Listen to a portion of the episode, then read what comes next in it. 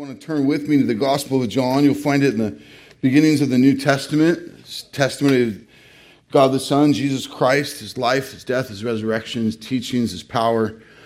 And we are uh, joyful as a church to be in our 73rd sermon in this series uh, as we now move into chapter 18. Um, we're in an exciting season as a church as we're um, constructing a new campus north of here and uh, disciples are being made, people are connecting. Um, just um, very thankful for the work that God is doing uh, in and through us. And I've been praying a lot for today's sermon. I'm very excited to bring it and uh, the work that He wants to do in each of us today as a result of it. Um, will you join me in prayer as we jump in? Father, we thank you for this time that you've given us to exalt your holy name, to acknowledge the things that you've done, to contemplate your power and your love and your grace and your wrath all the honor that you are due. Lord, we are surely guilty of making moments or many, many parts of our week about us and not about you. Guilty of being overcome with worry in the midst of sovereign grip of our great God. Uh, guilty of um, putting our hope into things that are fleeting. Father, love us enough to wreck the idols of our heart, to uh, strengthen our grip on you alone, to trust in your holy word, to seek your face, and that we might serve you all of our days. That if you've brought people to this place today, both young and old, to to hear the gospel and make it alive to them and make it good news to them, that you would um, bring new life from from death due sin to life because of Christ. I'm thankful for the work you did in our first service and for all who have gathered here today for second hour. And we just submit to you, all of us, that we'd be focused on you and your word and nothing else, and that you would move in each of us mightily this day for your purposes. In Jesus' name, amen. John chapter 18, verse 1. When Jesus had spoken these words, he went out with his disciples across the brook Kidron, where there was a garden, which he and his disciples entered. We, when it says when Jesus has spoken these words, he's speaking. John is speaking of the things that Jesus got just got done talking about, and for many chapters, that was his what we call his farewell discourse, uh, his encouragements, his teachings, his his um, the things he wanted to impart to his disciples to get them ready for the season of ministry and launching the church that was to come as he parted um, by by death, resurrection, and ascension to go be with the Father and intercede on behalf of the church. And then in verse chapter 17, we read this glorious prayer between God the Son and God the Father, and, and so much good stuff there. If you've missed these last four weeks as we delved into John 17, I'd encourage you to get on our podcast and get some time in the Word. There maybe is no more special place that we get to see the heart of God than in the prayer of Jesus to the Father in John 17. And now, as we turn to 18, when Jesus had spoken these things, he went out with his disciples across the Kidron where there was a garden, which he and his disciples entered. It's interesting that John, as he takes us in the Garden of Gethsemane, he, he doesn't focus on much of the famous parts of what happened in the garden. He doesn't talk about Jesus taking Peter, James, and John aside to the deeper recesses and saying, Pray, watch while I pray. John doesn't speak of him falling on his face in prayer and in true agony in his flesh to the point of sweating blood crying out to God the Father, Take this cup from me, but not my will, but yours be done. Speak of rebuking the disciples for their lack of staying awake to watch in this most important hour. Instead, what we're given is details, some of which are found in the other Gospels, Synoptic Gospels, but um, but much of it not. And so, with that, a wider scope of all the happenings of what happened in the garden. And remember that John's emphasis, God's emphasis through John's writing of the gospel is the, the deity of Jesus. that he is God. And so, with that, a little less focused on the agony of Jesus' flesh and more to what must now be done. First, John mentions Jesus coming across the brook Kidron, and he's accompanied by his disciples. Betrayal is in the wind. And what's amazing about this is here's another Old Testament type that is strikingly fulfilled in Jesus once again. And, and what I mean by type is so much of the Old Testament is, and the happenings of the Old Testament are pointing to the promised one, pointing to Jesus as our ultimate hope and peace with God and atonement. We're desperate for Jesus. And so even as we go back and, and just to give you a reminder what happened, 2 Samuel 15, David, King David, at the time of this shameful betrayal, fought by a familiar, close friend, similar circumstance, crossing the same brook, crossing in tears, accompanied by his faithful followers, and the, just the, the type, the foreshadowing of what Jesus would now do in this hour before he's arrested and betrayed.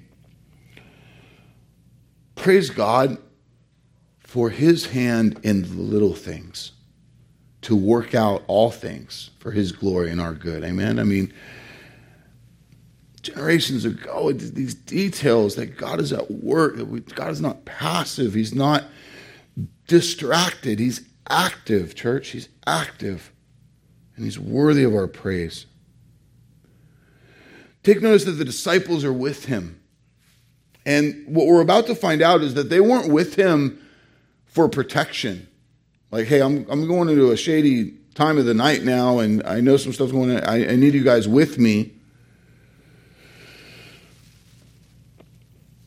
He wants them not there, not for protection. He wants them there to witness his peaceful submission to the authorities who would arrest him because it would set the table for them who would be many days arrested, beaten, and eventually killed for the testimony of the gospel that they were being sent out to proclaim.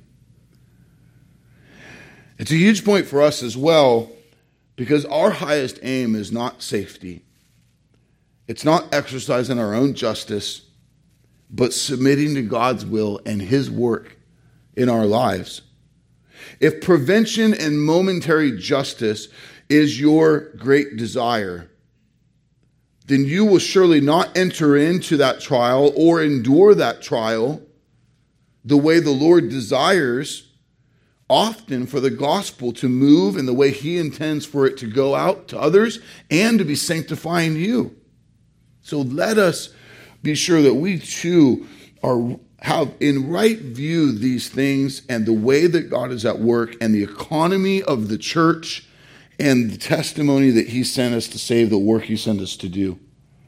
That we would not satisfy our flesh by seeking, teaching, or pitchmen who want to tell us it's all going to be rosy and and and and prosperity and and no struggle and let's just see the words of Jesus. Let's see the work of the early church. Let's let's submit ourselves to the holy word. Look with me now at verse 2.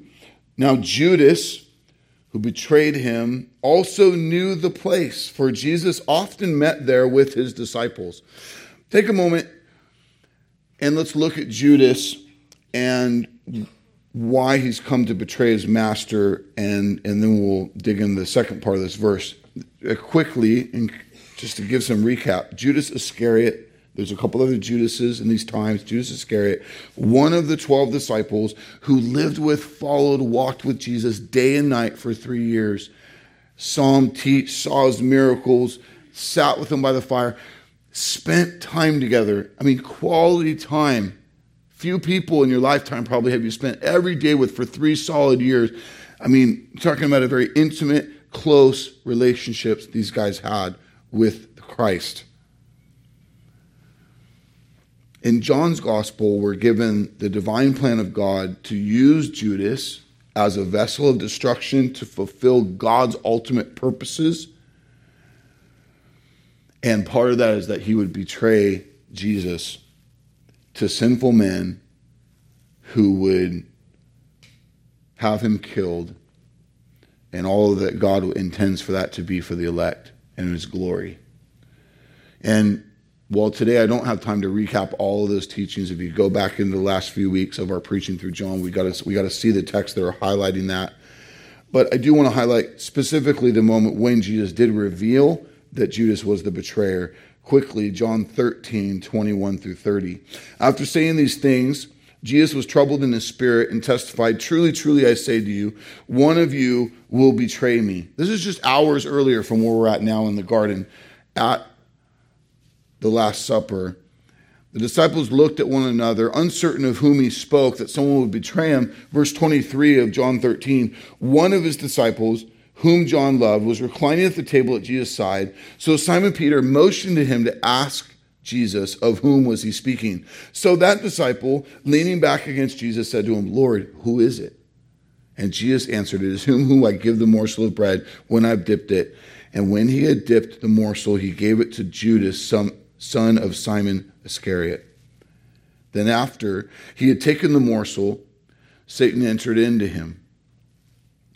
Jesus said to him, What you are going to do, do quickly. Now, no one at the table knew why he said this to him. Some thought because Judas had the money bag, Jesus was telling him, buy what we need for the feast, or that he should give something to the poor. So after receiving the morsel of bread, he immediately went out, and it was night. Judas is not truly believing in Jesus. He's not a true follower. He's still in his flesh. He's still bound in his sin. He's still um, serving his father, the devil. We even see their partnership highlighted here. He had a sinful love for money and his own glory. He was enslaved by it. In the end, he proved not to be one of Jesus' true disciples, but the epitome of a false disciple, one who looked to play the part, attended, participated, did all the action, but his heart was not broken with the gospel, was not made new, didn't die to self to live to Jesus. We know, according to Matthew's gospel account, that Judas already had a plan in motion as he went to meet with the high priest. We see in Matthew 26 and in Luke 22 testimony about this meeting. I want to read you quickly the first three verses of Luke 22, verse 1 through 4, to shine some light on this. Now, the feast of unleavened bread drew near, which is called the Passover. The chief priest and the scribes were seeking how to put him, Jesus, to death so that for they fear the people. Jesus' crowds are growing, they want him out of the picture. Then Satan entered into Judas, called Iscariot, who was of the number of the twelve. He went away and conferred with the chief priests and officers how he might be, betray him to them. And they were glad and they agreed to give him money. So he consented and sought an opportunity to betray him to them in the absence of a crowd. And here we are. That's the garden. The garden is that place where the crowd was not.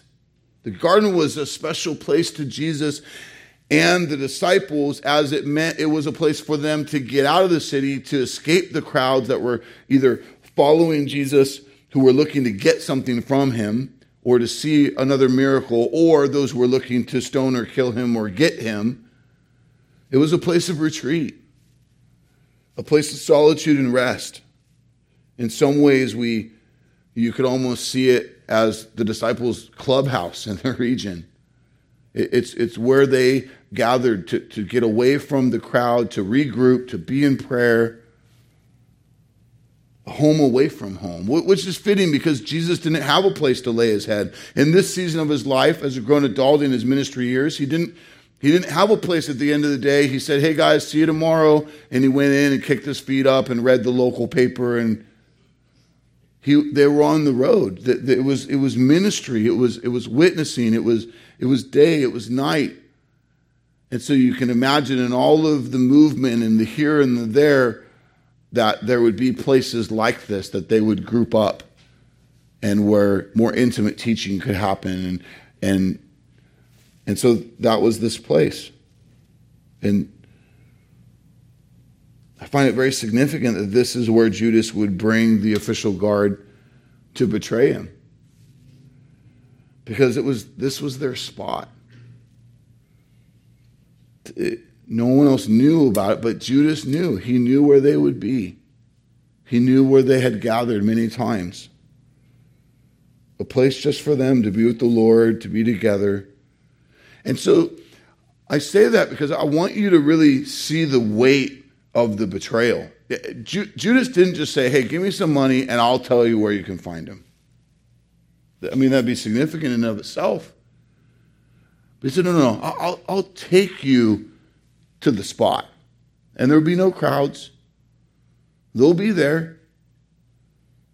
And I'll make it real clear who it is. I'll even, you know, give him a kiss.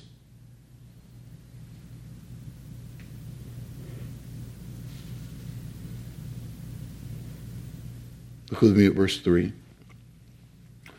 So Judas, having procured a band of soldiers, and some officers from the chief priest and the Pharisees went there with lanterns and torches and weapons. First, consider the amount of soldiers Judas brought with him. And before I speak of the clarity the text gives us, I want you just to consider the way you've always pictured this scene as you read the text. The, the arrest of Jesus happened in the garden. Maybe the way you've seen it portrayed, the way you see this in your mind. Maybe there's a few you know, burly men some big tough guys that, that they kind of gathered up in the night. Hey, we got to go get this guy. Hey, will you come with us? Grab your torches, grab some weapons. You know, you can so you kind of picture this. You know, they they got a, a number of guys to come, some officials to come with him. But see the details of this, and I pray it does for you what it does for me, and just worship God all the more. When it says having procured a band of soldiers, a band was one tenth of a legion, which means 500 soldiers. Not 50. We're talking 11 fishermen and a rabbi,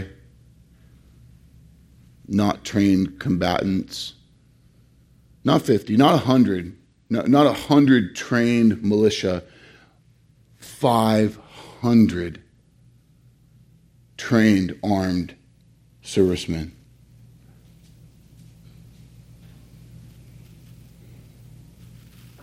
Now picture hundreds and hundreds professionally trained soldiers in the garden that night and and recognize this. I mean, I don't know how you kind of picture it. Like eventually they kind of are there. There's the light, and the, now we're kind of all together. 500 soldiers don't make their way to you without you knowing they're coming, right? I mean, these guys would have heard, would have known. They would have every opportunity to say, uh, yeah, time to bounce. Let's, we're out of here, right? We know who we are. That doesn't sound healthy right? But Jesus knew it was his time. Additionally, there were officers, it says, from the chief priests and the Pharisees. These are essentially the temple police, okay, that also with strong authority, training, and power. John also describes them coming with lanterns and torches, which makes sense because it's night but also that they're wielding weapons. So, so a couple of things to, to really consider here. Um, it's one thing to see kind of a crowd of people coming your way with flashlights, right? It's another thing to see hundreds and hundreds with flaming torches and lanterns, all armed. Not, not with fists. They're armed. They have weapons.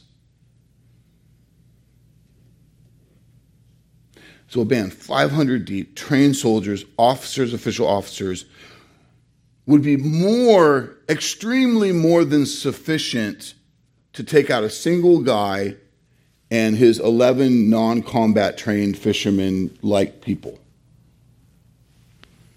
But this is God the Son,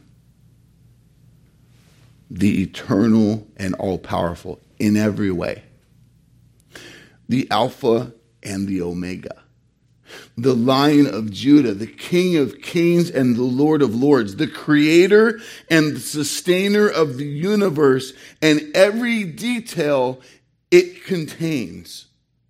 The one who intimately and perfectly formed every one of those soldiers in their mother's womb and made their noses and their eyes and their hairline look the way it does. The one who has numbered their days, who is literally at that moment holding all things together, including the atoms and nerves that allow them to grip the torch or the sword. What I want you to see or put away in this scene on this night is Jesus as a victim. I want you to see God at work in the most amazing way in these details. Now, what's phenomenal about that understanding, which the text is going to unfold in a moment, at the same time, church, he is the Lamb of God, the, the promised one, the Messiah, the one who came to lay down his life for many. And he's not going to defend himself or fight these guys. they couldn't take into custody a more willing person in all of history.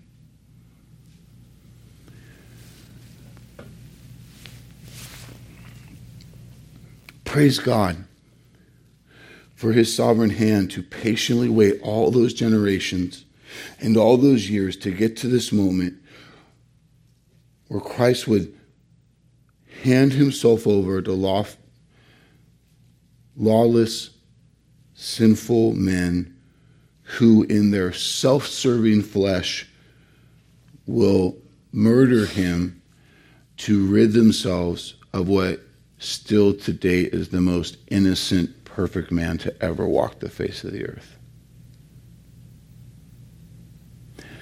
Verse 4 Then Jesus, knowing all that would happen to him, came forward and said to them, whom do you seek? Just read that verse again for a moment and tell me if you don't see the irony of those words.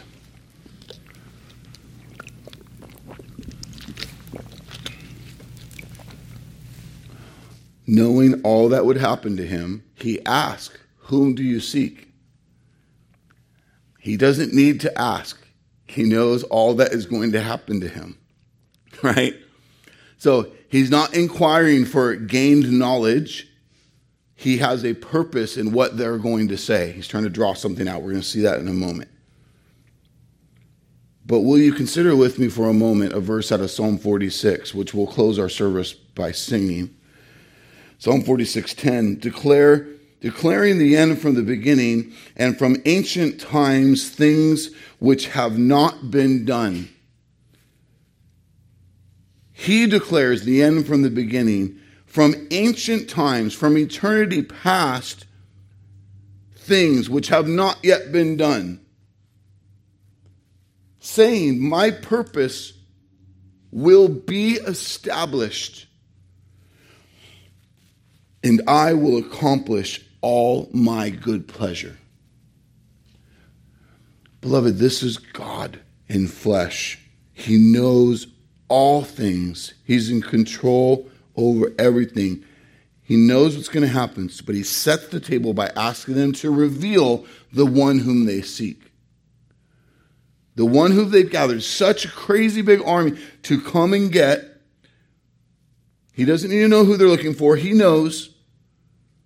But he wants them to reveal whom they're against, whom they've come to make war with. And they say, Verse 5 They answered him, Jesus of Nazareth. Jesus said to them, I am he.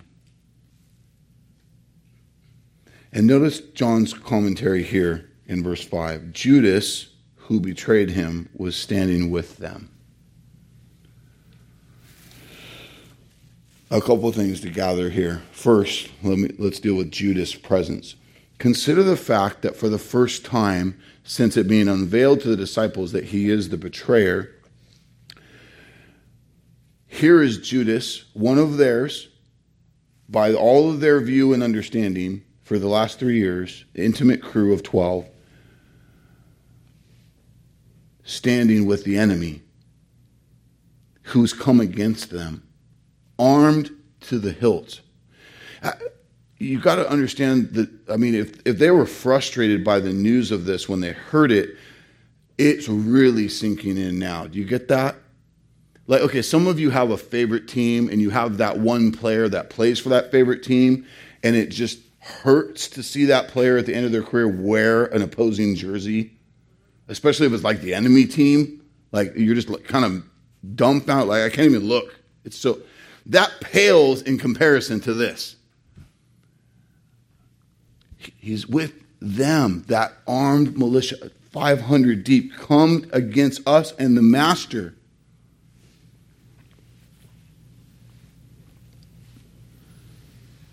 And, and, and so let's just pause there for a second. Some of you really relate to that feeling and that experience of being betrayed by someone you love, care for deeply, have done life with. The definition for betrayal is to be unfaithful, to deliver to or side with an enemy, to violate trust or confidence once held between two parties. One of the most common phrases we use to talk about being betrayed is you got stabbed in the back. And it's kind of fun sometimes in life to slow down and really think about where did that come from? And it comes from the simple understanding that you don't turn your back on your enemies. You, you keep an eye on them. Why? Because at any moment they could come against you. You'd be foolish to turn your back on them and give them easy access to hurt you. You don't trust them. But someone you're loyal or close with, someone you trust, you you let them near. You trust them. That's what the that's what the other phrase, I got your back means. You can trust me. We're good. Close. And so it's it hurts. It's it's hard to be stabbed in the back. When they come against you, someone you trusted, it's like you got stabbed in the back. They came at you. In almost now 20 years of pastoral ministry and many, many hours of counseling and, and just walking with the flock, I, I, know that some of the deepest wounds that many of you have carried or maybe still are hurting through are related to betrayal. And uh, I want to come back to some of the application of this at the end of the sermon because it's really important we process it rightly. But what these guys are experiencing in this moment in his presence, I mean, that emphasis of John's not a throwaway. It's, it's meant to really bring to the point. He, there he is standing with them. The other thing I want you to see in this verse that's really key is Jesus' answer when he says, I am he, in our English translation, really more literally reads, I am. He, it, it's understood that there, there's an emphasis here in him declaring. We, we've seen him already do throughout the testimony of John's gospel declare this name of God, Yahweh, I am. And to bring this emphasis of his deity is, again, the constant focus of John to make sure that it's understood that Jesus is God the Son. And so look at now how powerful it is in verse 6 when Jesus said to them, I am He, I am, they drew back and fell to the ground. I mean, picture it. You're not talking about 30, 40 people stepped back and tripped. All of them. 500 plus trained, combat ready soldiers at that pronouncement that it is him and that he is I am fell down. This is the power of God on display. John's always highlighting the deity of Christ, and Jesus gives this, this, this, this emphasis here and is declaring his deity, declaring it is him.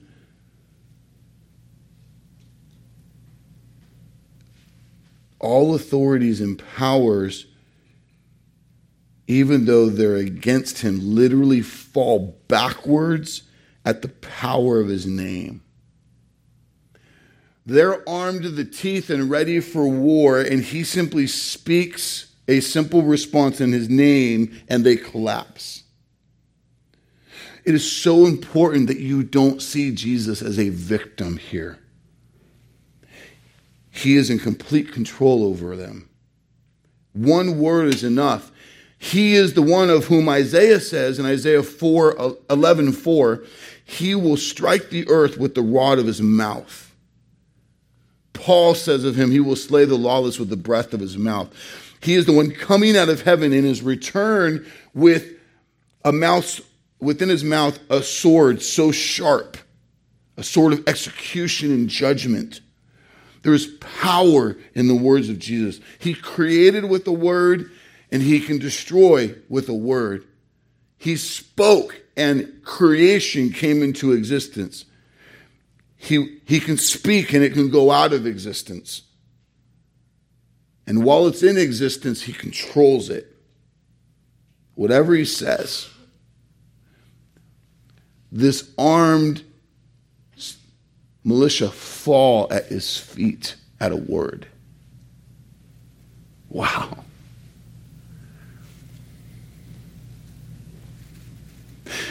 Look at verse 7. And so he asked them again, uh, Whom do you seek? They, they said, Jesus of Nazareth. As they're, as they're picking themselves up off the ground. Yeah, yeah, Jesus of Nazareth. Jesus answered again, I told you I am he. So if you seek me, let these men go. This was to fulfill the word that he had spoken of those whom you gave me, I have lost not one. So they're picking themselves off the ground. Jesus asks them the same question again. He answers back the same way. I told you that I'm he, I am. Why does he do this? He's highlighting the fact that the arrest warrant they have is for him and not his crew. I told you that I am he, so if you seek me, let these men go. In other words, you have no official warrant to arrest my disciples. The name on your arrest warrant is Jesus of Nazareth. Uh, that's me. I am. And so he's got them to repeat their orders twice. They have declared that they have no right to lay their hands on the disciples. And why is that an issue? Why is that a clarity he wants to draw out? He, and verse 9 explains that this was to fulfill the word that he had spoken back in chapter 17, 12, and even before. Of those whom you gave me, I have not lost one.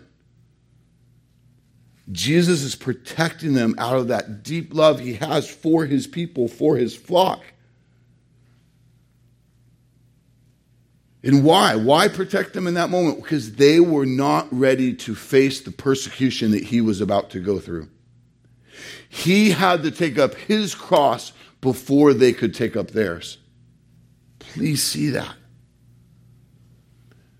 If left to themselves, the disciples would have not obeyed the, the will of God. They weren't ready to, they revealed that they would have fought uh, Peter's about to go all Chuck Norris on a guy,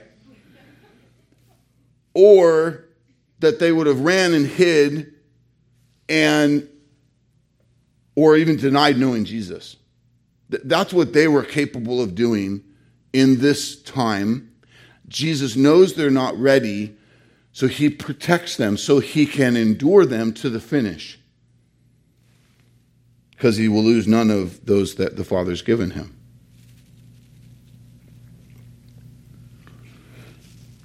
Without Jesus' victory on the cross and resurrection, they would not walk by faith and not by sight.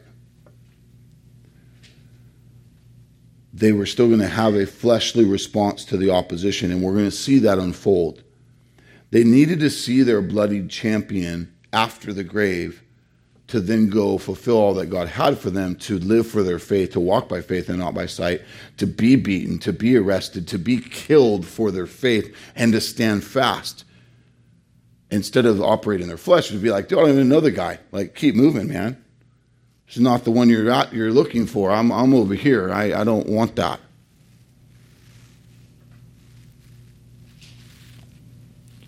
So he protects them from the arrest and the persecution. So to fulfill scripture, they will lose none of his. Can I just highlight that we, the church, now have the bloody champion in victory in view? We have the rest of the testimony and the further teachings of the rest of the New Testament by God's grace.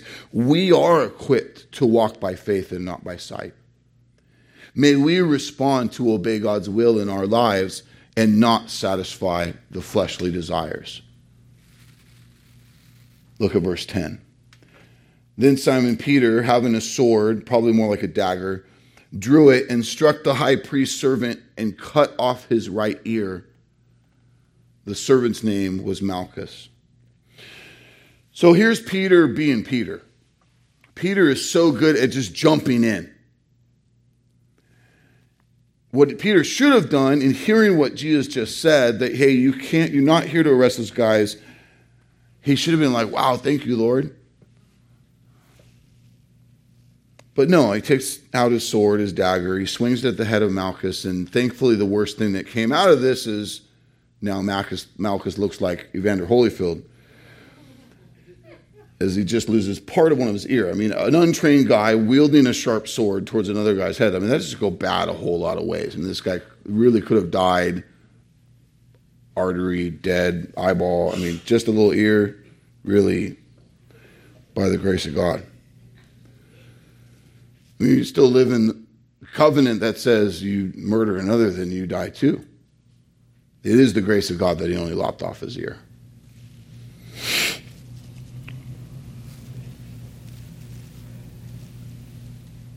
Before you and I get too critical of Peter with our hindsight view of how this happened, now looking back, we have to see how much we relate to Peter here. Jesus has made it clear to the disciples again and again I have you, you're in my grip, I got you, I love you. Don't worry, trust me, walk by faith.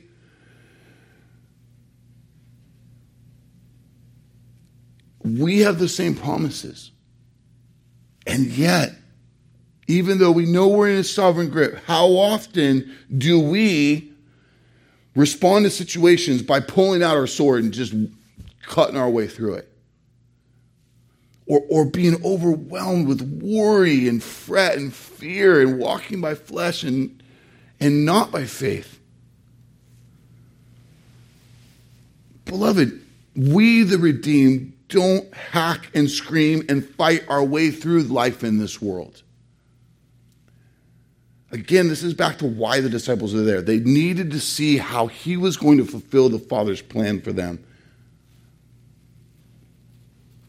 And some of you need to hear this this morning because you are stuck in worry. You are broke down the side of the road, or you are pursuing your days lately with a fury of slashing and cutting to try to make it right or make it work for you. And you're trying to do that in your own power. You're trying to resolve the situation in what you can do. And I just pray you would hear Jesus, I got you to the end. I love you. I have you.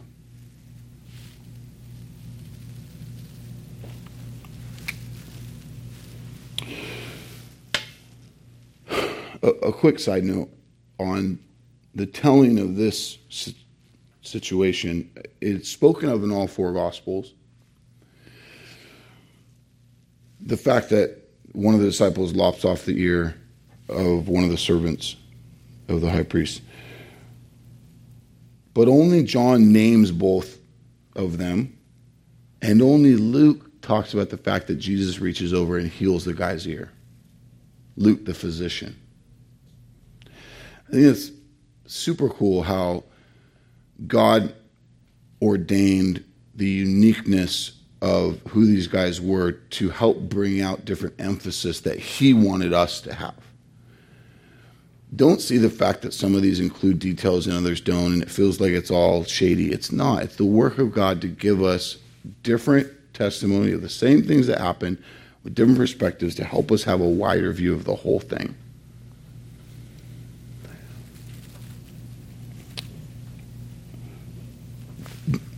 Do you cherish the written word of God as much as you should?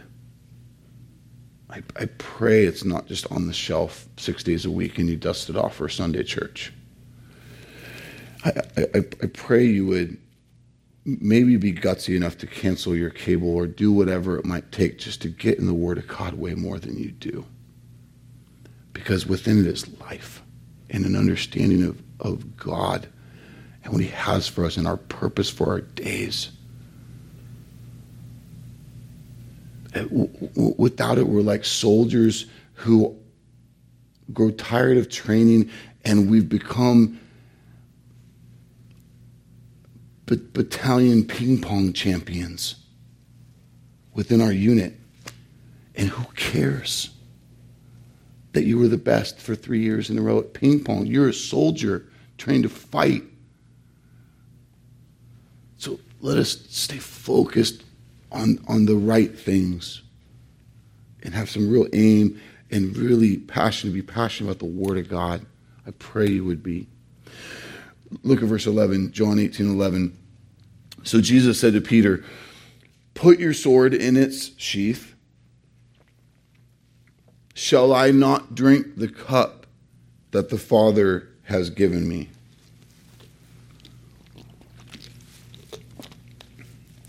Peter has to be stopped here. Can't just go tearing through this crowd. Why? Why does Peter have to be stopped? Because Jesus must be arrested and must die. That's what he's saying to Peter right here. Put it away.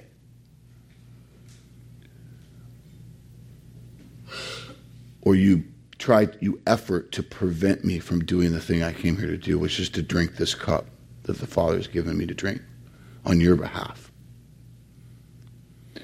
Again, another reference as we see throughout the scriptures, the cup of wrath the wrath that Jesus must drink. He must take on our deserved wrath, do our sin to pay for it, to satisfy the justice of God, satisfy the wrath of God that is right and good about who He is and His holiness.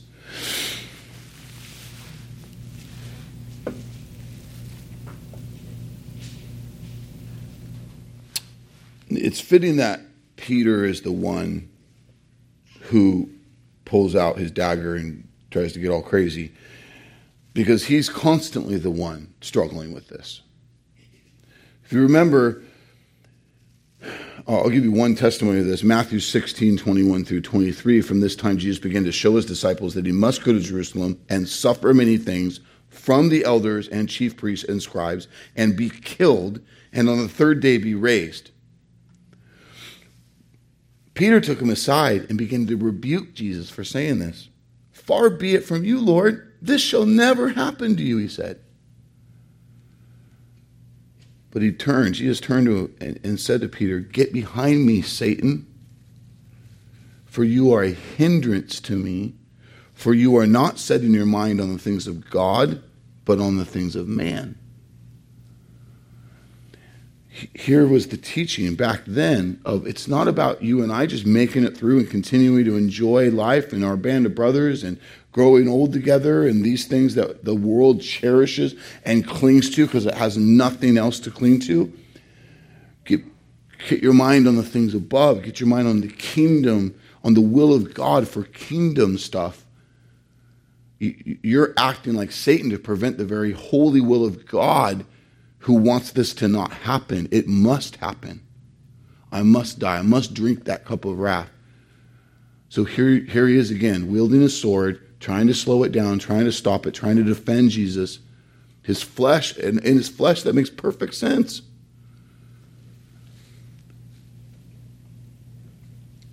Jesus must do what he came to do to die in our place, to drink the cup of wrath so that we don't have to.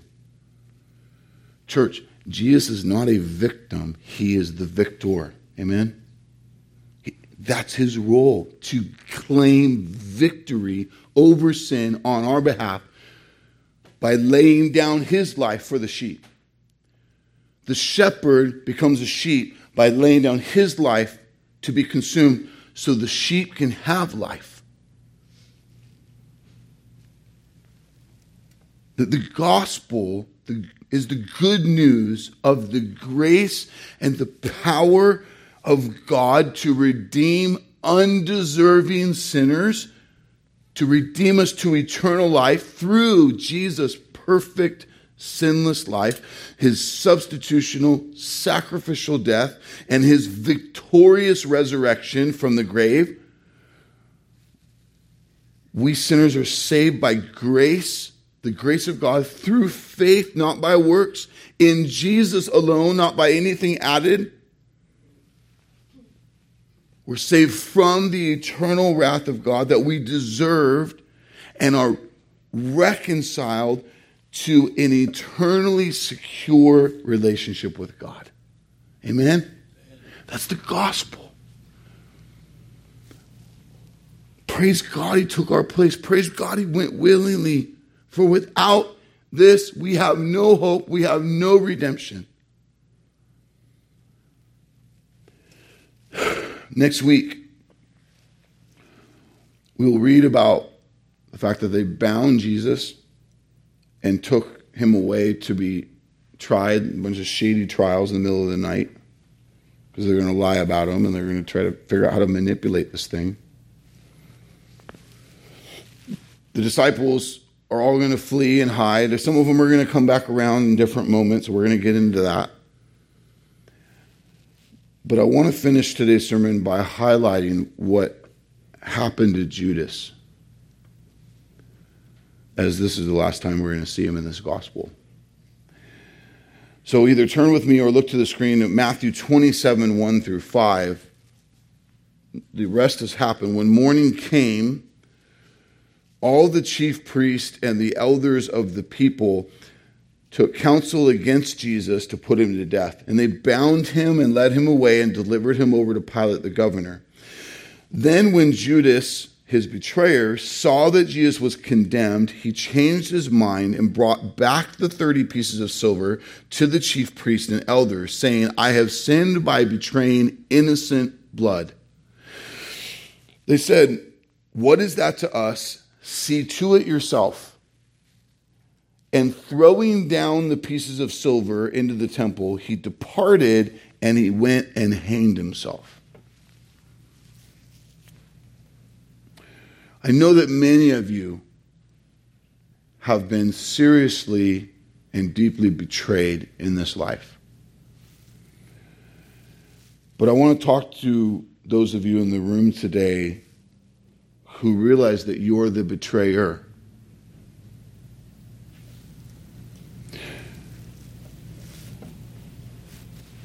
And like the betrayed carry hurt, you carry your own hurt, your own shame, your own regret, and guilt as a result of your unfaithfulness. Unfaithfulness can show itself in a number of ways, and we could spend a lot of time getting into examples. A few of the big ones cheat on a spouse, sell out a co worker for your own gain disobey your parents, doing something behind their backs you're told not to, give yourself to addiction instead of parenting your kids. I mean, these are big betrayals that are extremely painful and hard. They affect lives and generations. But, but what about, consider with me for a moment, the, the more like subtle betrayals that creep and, and, and exist what about the betrayal of silence? Like in a marriage or in a, a, a close relationship where you, you know there's a problem and, and, and you betray that relationship by just being quiet. You know that the relationship is bleeding out, but you do nothing to bring about healing or redemption or help fix it. You just shut up. And you betray that relationship with your silence by removing yourself.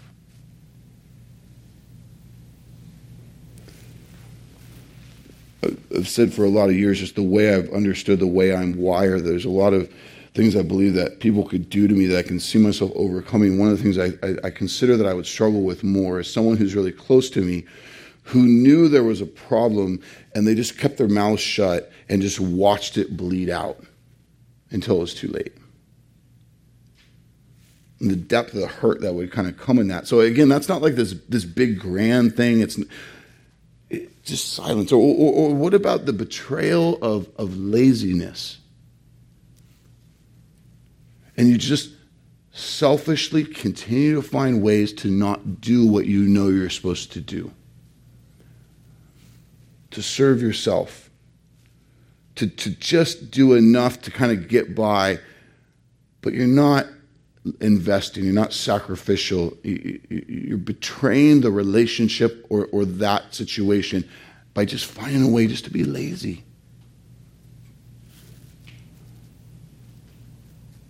And, and, there's so many other ways we could really dig, dig into how we are betraying or the betrayer. Some of you might still be sitting here going, man, I've just, I've really not done such a thing to someone I love.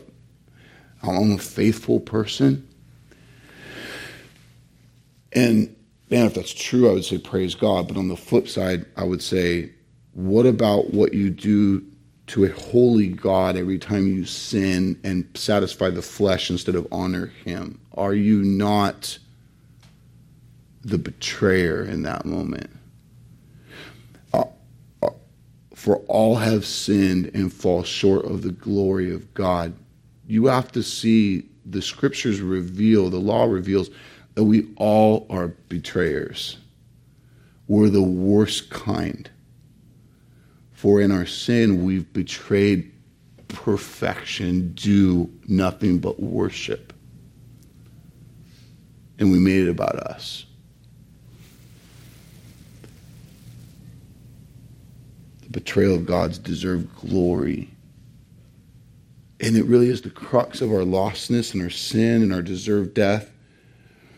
But here's the reality when there's a burden, when, when there's a weight, a regret, a remorse that you have betrayed another and you're trying to carry that with you, trying to deal with that. So let's just really get pragmatic for a minute. How do you deal with that deep gut hurt of the remorse you feel for the betrayal you have caused?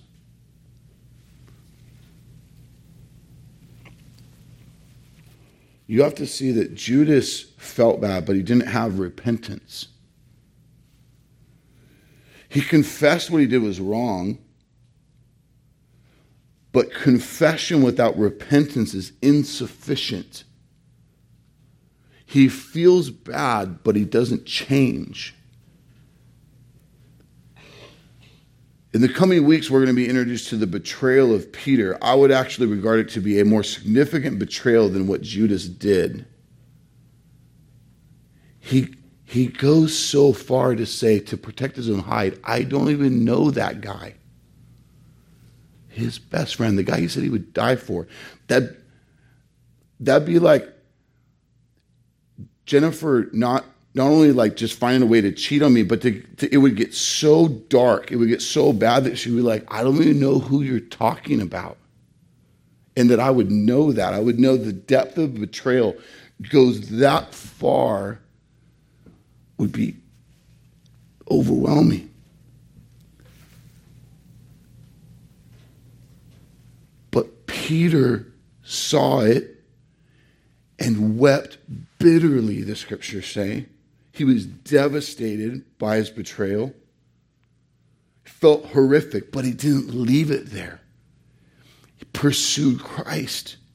He couldn't wait to see Jesus to say, I'm sorry, I'm yours. To take up a new course in his life and be restored unto what God has for him. He too had remorse and regret, but he didn't stop there. He repented. He turned, took up a new course in light of the gospel. A repentant heart is sorry for its error, but it doesn't get swallowed by it. It pursues a different path, it takes up a new beginning. True repentance is surrender, it is taking up a new beginning. It's the good news of the gospel, church, that if Christ is in you, you have the power to take up a new beginning. You're not defined by that thing. It doesn't need to swallow you and condemn you. You're reborn. You're given the power of God to take up a new course, to repent. True gospel repentance is huge. And it's and, and we must see how desperate for Christ we are in his grace in the death of Jesus to even have the motivation or the, or the way to repent. Some of you remain stuck in a way you shouldn't be. You're claiming Christ and you hate the sin, but you also hate yourself. And that can't be. You need to see yourself the way God sees you through Christ and take up that new beginning and take up that new that new road of repentance and not let that sin be your demise and keep you in the pit.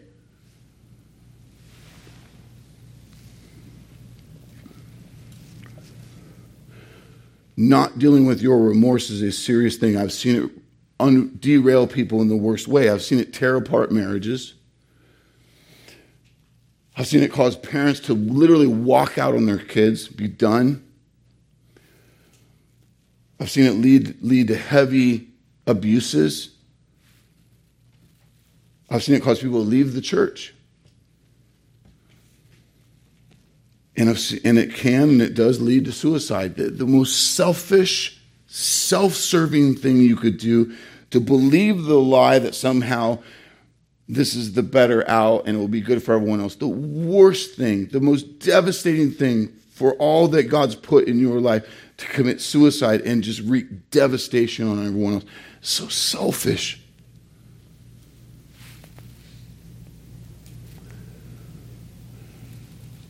And that's what Judas's remorse led to. He was, he was enslaved in his sin. Rather than Judas saying, I'm sorry, and doing something about it, he made a noose. Rather than making it right and repenting unto a new beginning, he made it end. He put a noose around his neck, he jumped off a tree branch, and it says in Acts that his guts burst out of his body. And it's a gory picture because it's meant to show the depth of the depravity of our enslavement to sin in contrast to what we have in the gospel. So if you're in Christ, that's don't you don't let it go there. You don't let it stay there. You you forgive, you claim the power of God and what he's given you and you apply it. You bring your regret to God and you allow the grace of God to wash over you and pick you up and begin a new course and to honor him to hear the gospel and let it change you at your core and give you new birth, to apply the gospel to your life. Years ago, I read a, a, an artistic portrayal of Judas' journey in these hours and Jesus' journey in these hours and some of the similarity and yet vast differences. Hear it. It's artistic, so give it some grace. While Jesus is climbing up the hill of Calvary, Judas is climbing up another hill, a hill of deep regret. He walked it alone, its trail rock strewn with shame and hurt. Its landscape was barren as his soul. Thorns of remorse tore at his ankles and his calves. The lips that had kissed a king were cracked, cracked with grief. And on his shoulders he bore a burden that bowed his back in his own failure. Like Judas, we can we too can trudge up that hill weary, wounded hearts wrestling with unresolved mistakes, sighs of anxiety, tears of frustration, words of rationalization, and moans of doubt. For some of us, the pain is just on the surface. For others, it's deeply submerged, buried in a rarely touched substrata of bad memories. We walk silently, single file, with leg irons of guilt. And Paul said it so well when he posed the question Who will rescue me from this body of death? At the trail's end are two trees. One is weathered and leafless, it's dead but still sturdy. Its bark is gone, leaving it smooth, wood bleached white by the years. Twigs and buds no longer sprout, only bare branches fork from the trunk. And on the strongest of these branches is tied a hangsman noose. It was how Judas dealt with his failure. If only Judas had looked at that adjacent tree, it also dead, its wood is also smooth. Has no noose tied to its crossbeam. No more death on that tree. Once was enough. Not far from the tree of despair stands the tree of hope. Life so paradoxically close with death goodness within arm's reach of darkness,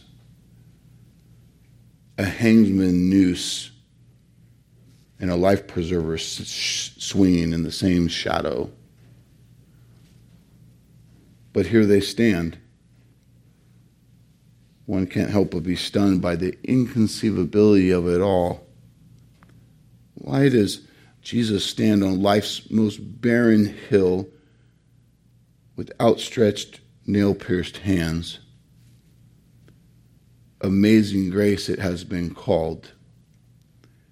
A type of grace that doesn't hold up to logic, but then I guess grace doesn't have to make sense. If it did, it wouldn't be grace. I have good news for you today. If you have betrayed another or been deeply betrayed, the gospel is your hope and your new beginning. If you've been betrayed, Jesus knows, He gets what that is. And He died for you to have the power to forgive it so you can heal from it and no longer be defined by it. That it would no longer define who you are, it just be part of where you've been, just be part of your history. But you're on a new path, a new identity in Christ. And if you're the betrayer, if, if you have deeply betrayed another, to, to know that you are forgiven and you are made new in Christ, and you too have a new identity and opportunity to shine bright His gospel and His good news. Know that the hurt you feel, the pain you feel, that angst you feel is not your end. Jesus has the final say on how we, the church, process these hurts, restore broken relationships, how we move forward in our identity. This dark night in the garden was not his end, nor is it ours in Christ. We have hope in Christ and grow in the gospel. Church, see this morning Jesus not as a victim. See yourself no longer as a victim, but as victorious in the power of your victor, Jesus. 1 Corinthians 15 57, thanks be to God who gives us the victory through our Lord Jesus Christ. Amen? Christian, don't settle for being a victim. Don't let it define you any longer. Don't wade through it anymore. Know who you are in Christ, victorious. Begin that process of healing and forgiveness, and that you are raised to walk in the newness of life. Let's pray. Lord, we are so thankful for your word and, and the insight that we get from it, the way it continues to grow and mature and sanctify us. and stretch us and challenge us and undo us. Today, very likely, some very real, very practical things have come up.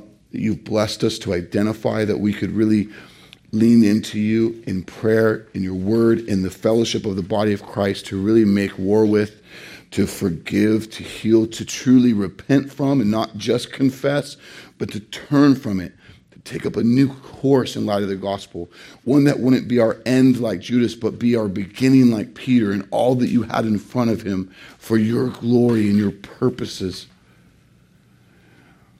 Lord, that we'd worship you as victorious as God, but you also get it. You've Jesus in his flesh has been there. He's wrestled, he's hurt, he's agonied over it. And so we just come just thankful for all that you are and all that you're doing. And we just cry out that in the midst of the battle, in the battle, in the midst of the, the raging fire, in the midst of just heartache, you are able, more than able. We cling to you. We worship you. Hear us now in Jesus' name. Amen. Let's stand together and worship.